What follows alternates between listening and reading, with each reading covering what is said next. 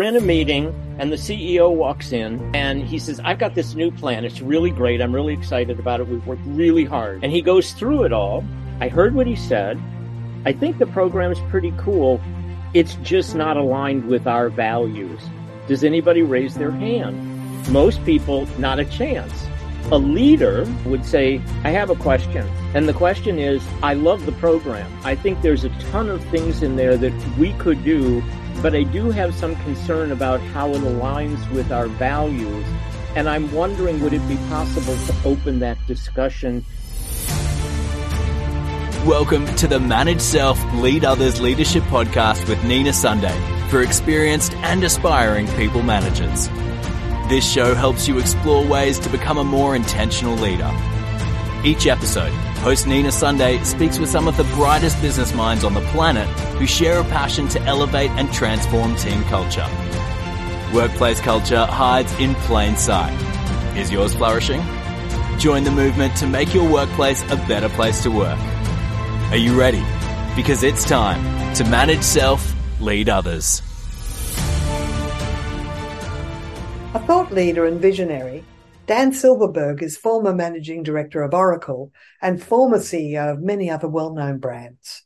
A turnaround specialist, Dan has a proven methodology to achieve exponential revenue growth, profitability, and increased business valuation.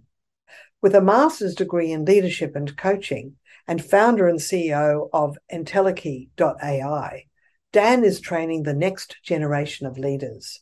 Welcome, Dan Silberberg. One of the things about being a leader is how do you think and how do you think differently? And so, uh, as you know me, I tend to be provocative, and we might as well start right with something that's provocative. Exactly. So pro- I call you an iconoclast. Thank you. So the provocative statement is short of the Bible, leadership is the most written about and least understood topic in the world. So let me give you a frame of how I see currently business structure, because the structure has a lot to do with leadership. But tonight, what I really want to talk about, I think every time we talk about leadership out of the box, we're in the end zone. It's like we started on the five yard line for footballers and we went right to the end zone, but we never threw a pass or did anything. And so tonight, what I really want to talk about is being a leader. Because until we understand who we as individuals are as a leader, leadership is kind of meaningless, right? It's like, well, what does it mean if I don't even know who I am what my values are, what my mind maps are, what my belief system is, what my values are. And so tonight, what we're going to really do is take a deep dive into the inward journey. But in most corporations, what we're missing is the psychological safety. 100%. Right? It's not safe. It's not safe to make mistakes. It's not safe to not have the answer. It's not safe to actually delegate out leadership because that's the power that I have is my information and me as a leader. If I delegate that out, so how many people actually hire better than themselves? Very few. Part of the process on the inward journey is to become who we can become, to become our next most radiant self, our next best version of who we are. Beautiful. So, how do we look at business today? Well, I, am sure there are going to be exceptions. So I want to have a general thing. Most corporations today are hierarchical, they're geographically dispersed, they're organized by division. But in a hierarchy is one frame. But the way the game works, it's called a pyramid. Yeah. So what happens in a pyramid? Well, from the bottom, there's lots of opportunity and lots of people can participate. But as we go near the top, it narrows. There is less possibility for lots of people to get there. And what that does is it creates a system. So the system is usually top down. The CEO will create the vision, he'll set the strategy for everybody else right? It's sort of that top down idea. Now, management, as it comes down, hopefully articulates what the CEO wants so that everybody gets aligned. But then we also know that if there's 10 direct reports to the CEO and you say, what's his vision and what does he want? Never will you get the same 10 answers. So mm-hmm. within this pyramid, as it narrows, what happens? It's a it's a zero sum game. Either I get to be the senior VP or you get to be the senior VP in mo- in many corporations it is fear based it is don't make a mistake. It's a one up one down game right? I have and seen this so, with my own eyes. Yep. And so i think a lot of people can resonate with this is the system. And the whole point of any system a family a business um, a relationship with a spouse and children is a system the whole idea of a system is homeostasis. Well, once we're in homeostasis, what that means is there's some elasticity here, but it's not here, and it's way not up here or, way down here. And what keeps the homeostasis is fear of rejection. Oh, that we all need to belong, that sense of belonging. So it sets up fear of rejection or abandonment or whatever is on that continuum. Exactly. Mm. And so, where does this come come? It actually comes from the amygdala in our brain, which was the earliest development. And we actually needed that sort of looking for threats all the time. And if we were thrown out of the tribe, we really wouldn't survive right? Because we Wait. couldn't always catch something ourselves, but somebody else caught the food, or somebody else made the fire, or you know, the women did other work to you know to harvest the vegetables and do things. And so, if we weren't a part of the tribe, we were in real trouble. Well, we still have a hunter gatherer brain operating in this world that we're in. Well, if we're going to go, and we'll talk about the brain a little bit later, but basically, the amygdala, which mm-hmm. is your fear, flight, freeze response yeah. is 20,000 times more powerful than the neocortex, which is your executive function, creativity, decision making.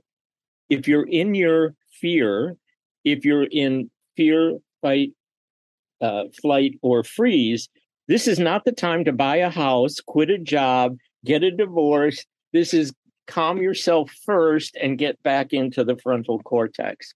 So now I'm 40 and I'm grown up and I no longer want to be the peacekeeper. I just want to tell everybody what I really think. But to keep the peace and not to get rejected, I come back and I'm not in my value. I'm not authentic. I'm not where I'm a stand for in my life now here. And so when we look at the quiet resignation and we look at the quiet quitting and we look at the decline of people participating in the workforce, I think what we're really seeing there is that our core principles are what we're really authentic, what we want to be a stand for, what our soul and spirit knows we're here to do is in conflict with the career and the corporation. But isn't that wonderful that this is starting to rise to the surface? Yeah, it's lovely. Well, except for the for the bosses at the top, the executives at the top, they they're, they're trying to damp it down again. well, they're what they're Some will. being forced to do actually is to they're challenged, and now they have to look at the world maybe differently. Now, maybe the people are our biggest asset actually has to come into focus as opposed to a nice to have phrase. Yeah. And the people and as so, they really are. Not as and they're so, pretending to be. Yeah. Yeah. Something like that. So people can bring their authentic self to work. Not only can they bring their authentic self to work, they bring their authentic self to their life. Yeah. See, work is just what what happened with the pandemic is work became a slice of the pie. Before the pandemic, work was the pie and the family might have been over here and my interests might have been over there and so all of these things were more at the margin and what happened during the pandemic is by being with our families by being maybe by ourselves we got to do some of the deeper work of actually looking at who we are and what we value. And now we have this kind of disconnect. Yeah. But for leaders now who can embrace this new way, who can actually do their work to understand themselves in a way that they can find others acceptable for who they are, they will have an amazing company. So now there's a new book out called Teams of Endearment, a take on terms of endearment. That's right. Okay. Companies that deploy teams of endearment grow two and a half times faster than companies by Jim Collins. Oh, when there is a recession and a downturn, they are significantly less in terms of the downturn they experience. In other words, kindness and care is part of their value system. Is that is that one of the one of the values? Yeah, the big the big value is empathy, Oh, compassion. empathy. Yeah. Yeah. So Carl Rod, so I'm gonna I'll I'll probably talk about different heroes that I have in my own journey. Please do. And Carl Carl Rogers is one of them, and he wrote a wonderful book called On Becoming a Person. And I would recommend that to anybody who wants to become a person. Yeah. But the basis of what he said was to that when I meet you, I want to be able to meet you exactly where you are, to feel exactly what you're feeling, to be in your experience the way you are in it. I don't need to own it, but the more I can actually be with you in your experience unconditionally and not with judgment, the more I'll be in relationship with you. Yeah. Mm. So, a little off of that is that for all of us, our desire is to be accurately seen in the here and now with positive regard, consistently and unconditionally. So, how many times have you experienced that from your boss, from your company, from the people you interact with? How often do you give that to your customers? How often do you give that to your spouse, your partner, your kids in developing your deeper relationships? And how much am I in judgment? I'm superior, you're inferior, blah, blah, blah, blah, all that stuff that goes on in our minds that's like keeps and it's us all about the language of positive regard. So it's it's being willing to praise. And some people are a bit short on on offering praise. Yeah. So tonight what I what I thought I would do is I'm going to talk about the Achilles heel. I'm going to talk about why leadership is a Gordian knot and how difficult it is to if you know what a Gordian knot is, it's the way it's all put together, it's almost near impossible to get it undone. Right. Yeah. Mm. And so I think that's a, a nice metaphor. We're going to talk some about values and we're going to talk about our deepest yearnings. But the four things that actually I think are the inward journey of leadership, we'll start with what does it say at the Oracle of Delphi? Know thyself. Absolutely. Socrates, a life unexamined is a life not worth living. Rilke, who's a German poet, again, one of my heroes and favorites, there's only one journey, the journey inside. And it's this journey that we take inside to know ourselves that actually opens up our chance to become the leader that we're meant to be. Yeah. Absolutely. And, There- and and to read poetry gets us inside ourselves too, doesn't it? Rilke is a great poet. Yeah. Yeah. Well, and I think by way of analogy, and what I hope to show also is that it's deep work and it comes from a lot of places. So there's growth mindset out there, Carol Dweck, right? There's grit and um, Angela. There's all these different things that are out there and they become data points. And the question is, how do I bring all those data points and synthesize them and own them in a way that's real for me, that's authentic for me, that oozes out of me without having to think about it. So, so much of corporations have spent millions and millions and millions of dollars on leader programs, leader development. And I think 80% of it, maybe more, has yielded very little. And is the that reason because is, it's mainly models and and models are theoretical and uh, people need maybe more coaching in behavior? Is that one of the problems? it's the most of it is external focus, not internal focus. Oh, okay. Oh, yes. Well, this is the whole point of what you're saying is that it's Right. not about how you interact. It's like, how are you interacting with yourself? Right. So one of the leader development programs would be social emotional intelligence. And what we know from Harvard Business Review is 90% of CEO effectiveness is a high social emotional quotient. Okay, now what? Well, how do you measure it? And Right. do they measure it? Right. So I'm in a meeting. Yeah. And all of a sudden I'm getting really angry and I'm yelling and I'm talking really fast and and somebody would like to say, Do you think you could downregulate that a little bit, Dan? And maybe you could get grounded and centered so we could be with you. The opposite is I'm in a meeting and someone's talking like, and you just want to say, Can you take a B12 shot? Could you like up your energy a little bit? That kind of self awareness in a social environment, right? I just went upstairs. My boss just ri- ripped me a new one about how inadequate I am, how bad a job I'm doing, why oh. isn't my team performing? And just, you know, it was 20 minutes of nonstop bricks on my head. Now, what do I do? Do I go down to my team and do the same to them? Or do I step back and go, ouch, that really hurt that he has this opinion? Let's actually see where he's accurate and let's get to the team and put this out in a positive way that says, you know, I was just upstairs with Jim and here's his deep concerns. Here's where I can agree. What do you all think? As we go forward, how do we want to approach this so that we can deliver better what they're looking for? That's a whole lot better than me coming down and screaming just because I got reactive in the moment.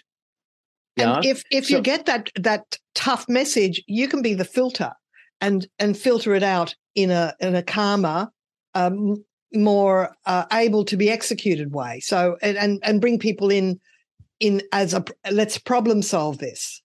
So you uh, you don't have to share the emotion. Well, sometimes it's you know what if I'm if I'm the senior VP, I should have big enough shoulders that I can take whatever Jim is saying. I might even say to Jim, you know, I heard everything you just said, and I'd like to share with you that when you get that upset and that emotional, it actually doesn't serve me to be able to stay in relationship. And I'd really like to see if you and I could work together so that you get your needs met and I can take it in in a way that I can actually deliver back. I just love that. That's Yeah? the way to handle it.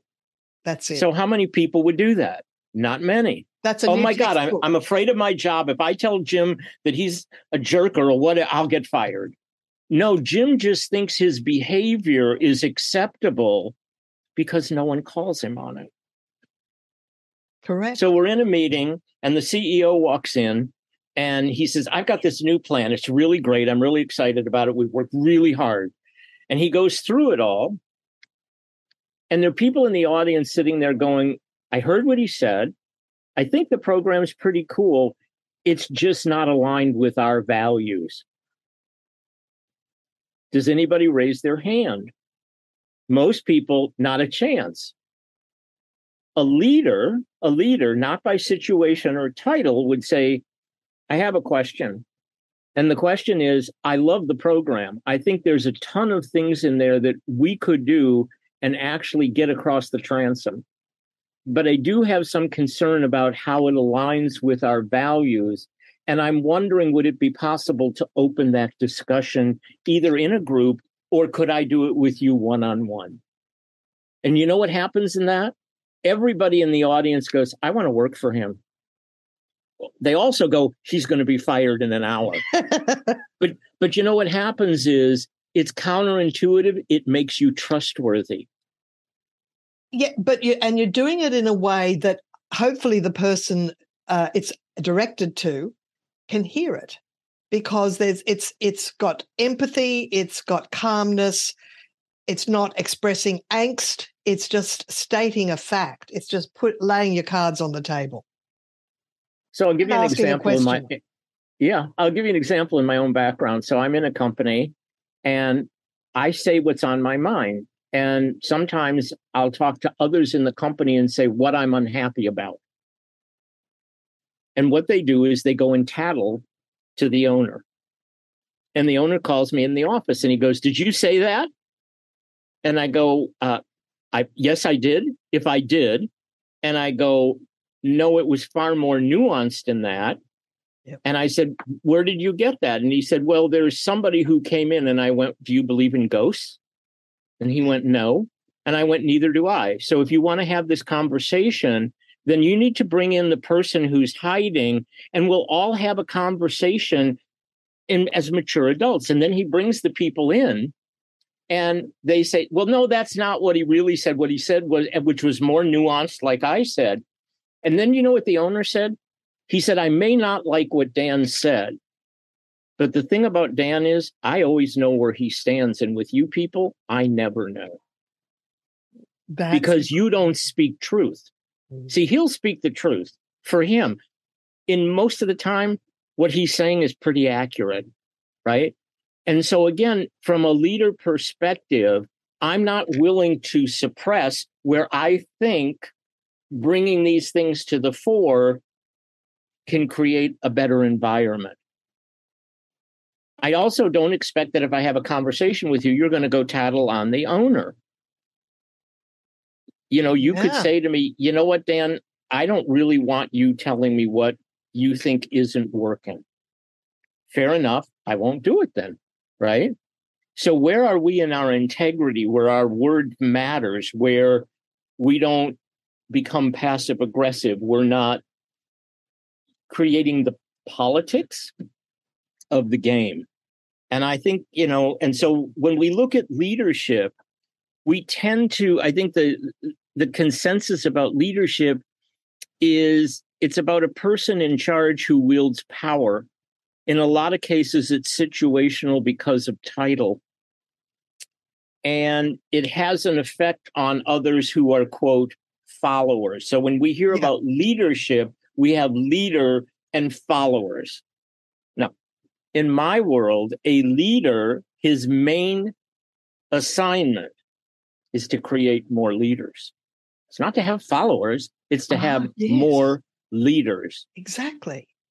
Yeah. But we don't delegate leadership in a company for the most part, which is why most of the development programs don't work because they're not habituated.